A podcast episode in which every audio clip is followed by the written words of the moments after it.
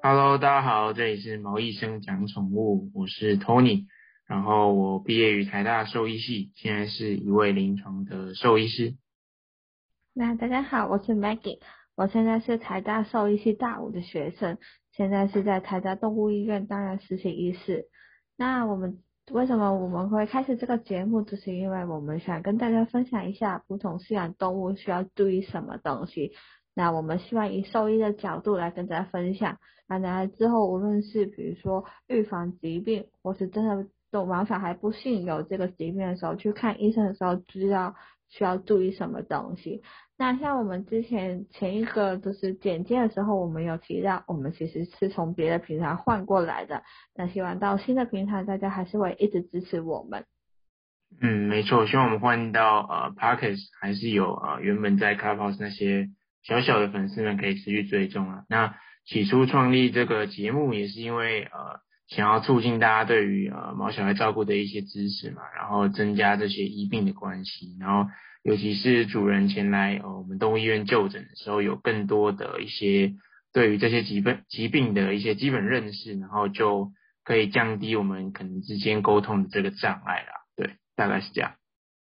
嗯，没错。那我们就直接进入今天的话题吧。那我们今天其实会强调就是有关贫血这一部分。那不知道大家对贫血的观念是怎么样？因为其实在人其实蛮常见吧，比如女生可能就是一些妇科的问题，呃，很常会遇到贫血这个问题，或者有一些老人家，或者比如说身体比较虚的人，好像常常都会听到贫血这两个字。那不知道大家知不知道，其实，在贫血这个在呃很常见的疾病，在狗狗身上其实也是有，或者在猫咪身上都是有。那贫会为什么会导致贫血的原因很多，然后这个事情都是很复杂，所以其实我们接下来会有一系列的节目来谈到有关这个贫血的话题。那我们今天这一集先会是一个简介，就让大家初步了解一下什么是贫血。那我们接下来会不同的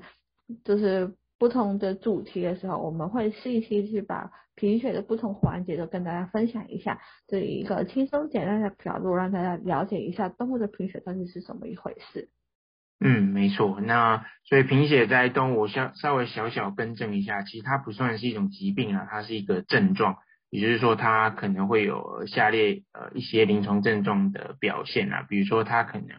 会像呃人一样虚弱无力，然后或者是。呃，他会变得比较喘，然后他休息的时候呼吸会变得比较快啊，等等的。那运动的时候会变得比较，我们所谓称之运动不耐的这个症状，就是他可能平常跑跑步或者是运动的时候可以跑个十分钟到二十分钟，但他因为贫血的这个原因，可能变成，哎，他可能三不五时或者跑个五分钟就需要休息一下，而且喘个很久。那原因就是因为他体内的红血球嘛，红血球的浓度或者是数量。它不足嘛，所以才会是呃一个贫血的这个定义。那一般来说，贫血在呃动物医院都通常都是一个偶发性的的检查，就应该说偶发性的一个发现啦。因为呃动物通常到动物医院前来就诊都会做血检嘛，那血检就会告诉我们说，诶它的红白血球的数值的状况怎么样？那有时候就会意外的发现说，诶它的红血球数量其实蛮少的，低于正常的值。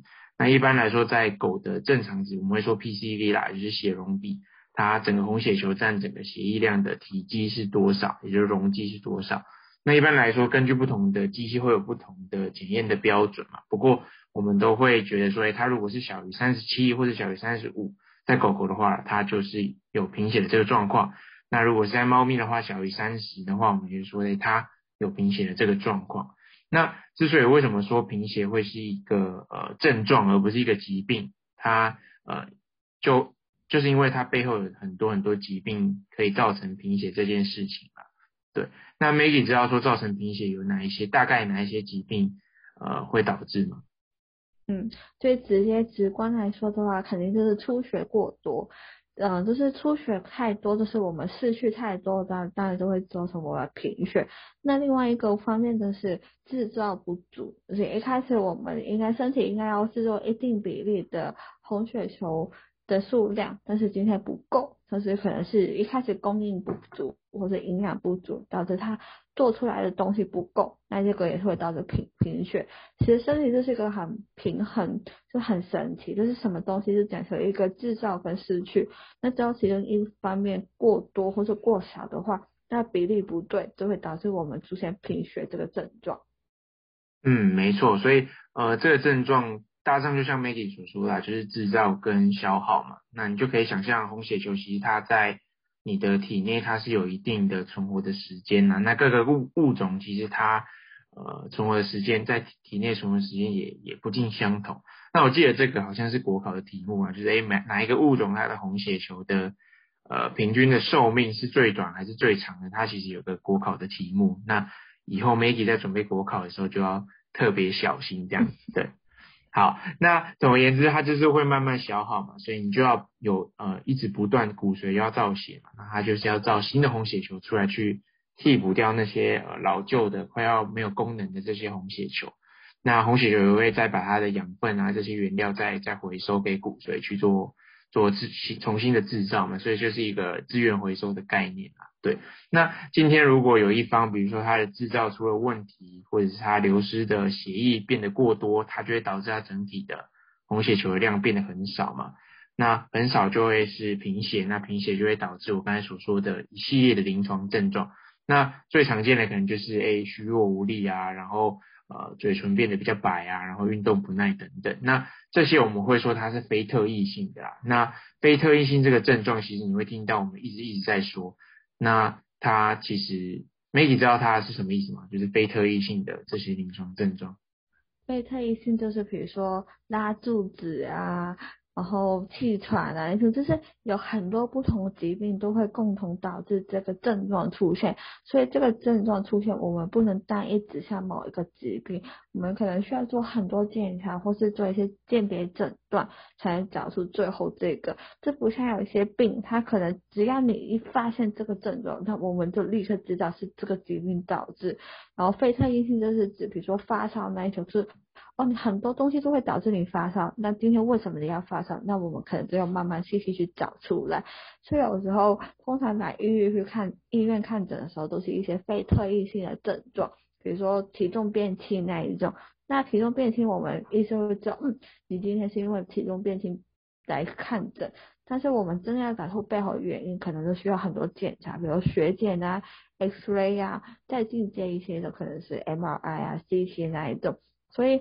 在做不同的检查之前，其实医师都会先跟主任去讨论到底为什么。但是大家都要知道，因为你开始来看诊的时候是非特异性的症状，所以我们需要去做更多检查，才能确定你背后的原因是什么。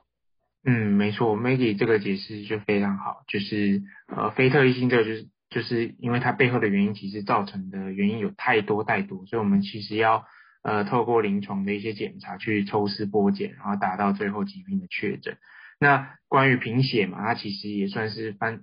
非常多原因可以造成啊，所以我们一样在呃临床的的检查上面也需要做的非常多。那我们要去看说它是不是有持续在流失血液的部分，比如说出血啦，比如说一些呃血液寄生虫等等造成一些溶血啊，或者是免疫性的溶血啊，或者是比如说。他吃到了一些毒素造成的溶血，这些都有可能让他的红血球数数量一直一直的被消耗嘛。那在减少不足的话，你要你可以想象说，他是不是有一些像是呃中毒啊，或者是肿瘤啊，或者是一些慢性肾病等等的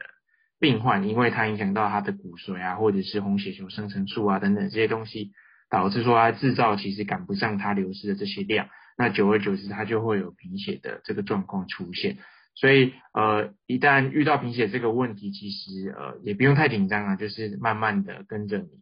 呃，可能相信的或者信任的兽医师，然后去做一系列的检查，通常都是可以找到原因的。这样。嗯，而且就是大家要知道，贫血这个东西，第一就是先根据你开始贫血的原因是什么。那如果是一些慢性的疾病，比如说肿瘤。或是去一开始，比如说骨髓制造的问题，这种其实也不是一种短时间立刻可以处理解决问题，它大多数都需要长期的追踪治疗。所以大家都不要觉得，嗯，今天我看医生好像看一次才立刻好，不是，因为它本身可能是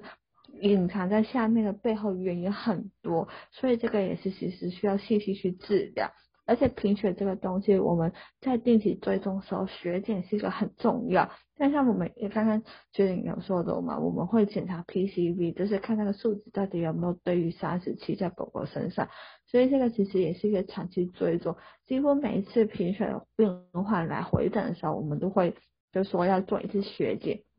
这样血检除了看看目前我们使用的药物有没有效以外，其实我们长期以来我们可以比比对，就看一下动物身体状况有到底是整体往好方向发展，还是往差的方向发展。因为它的预后就是往哪个方向，就会影响到我们治疗的方向跟选择。因为有些。有些状况当然可以需要立刻去处理，比如说出血性的问题，因为我们知道是某一个地方大量出血，那么我们当然预期就是我只要好好止血，它应该是会好。但如果没有，今天是因为比如说慢性肾病或是肿瘤这种是长期病患，那其实它就是没有办法，或者它状态其实就很不稳定，它会根据一开始原发的疾病的状态，而去影响到它现在目前贫血的状态。所以这一种的话，都是要提醒大家血检的重要性。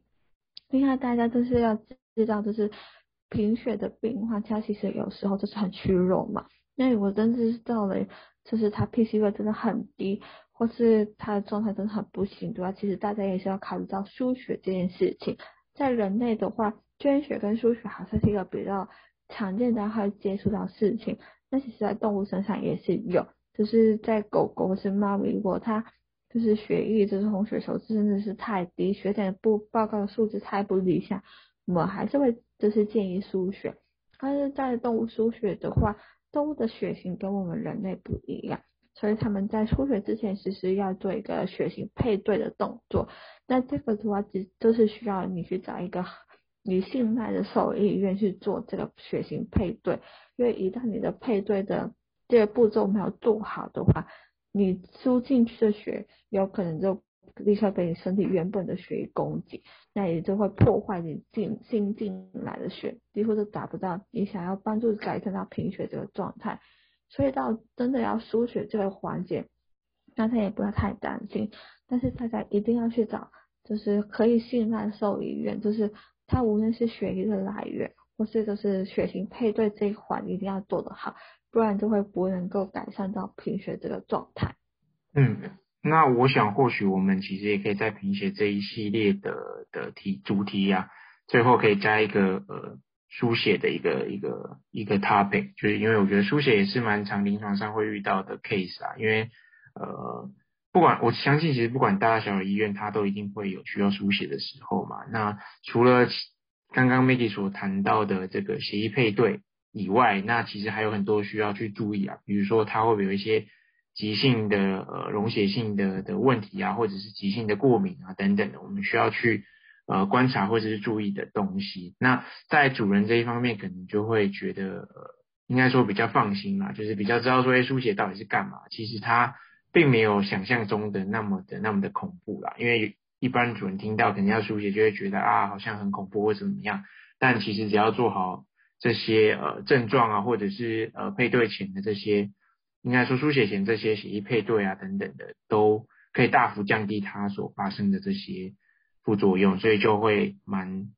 大力的可以改善它目前贫血的状况那只是说输血这件事情，如果呃因为贫血这个原因没有被找出来的话，它只是暂时补充它身体的血液的话，它其实还是会一直。一直有血液的流失啊，或者是造制造的不足，然后就会导致它可能很快又需要再输血。所以输血其实是呃，应该说它也不算是疾病的一个治疗啊，它也是对症的治疗。因为我刚才一开始也说过了嘛，就是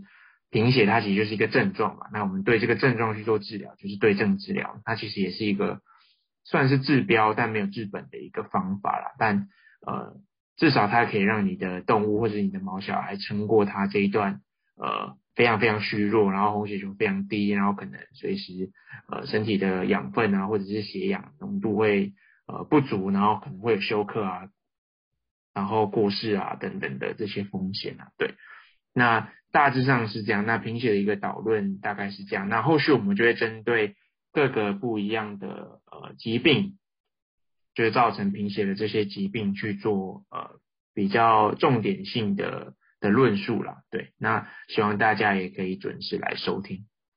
嗯，那希望之后的话，大家都可以来支持我们。那如果大家有什么问题的话，可以去 Facebook 搜寻毛医生。那那边的话，就有我们过去 Club Talk 的节目。而且如果你们有想想听的主题，也是可以在那边留言。那我们什么时候那个节目会上架，或是之后的安排的话，在那边也会公告。有什么问题也欢迎私讯小编，小编会跟就是把问题回就是转给我们。那如果我们收到你问题的话，可能之后在节目中都会解答你们问题。那希望之后可以见到大家。那我们先跟大家说拜拜喽，拜拜。嗯，谢谢大家，拜拜。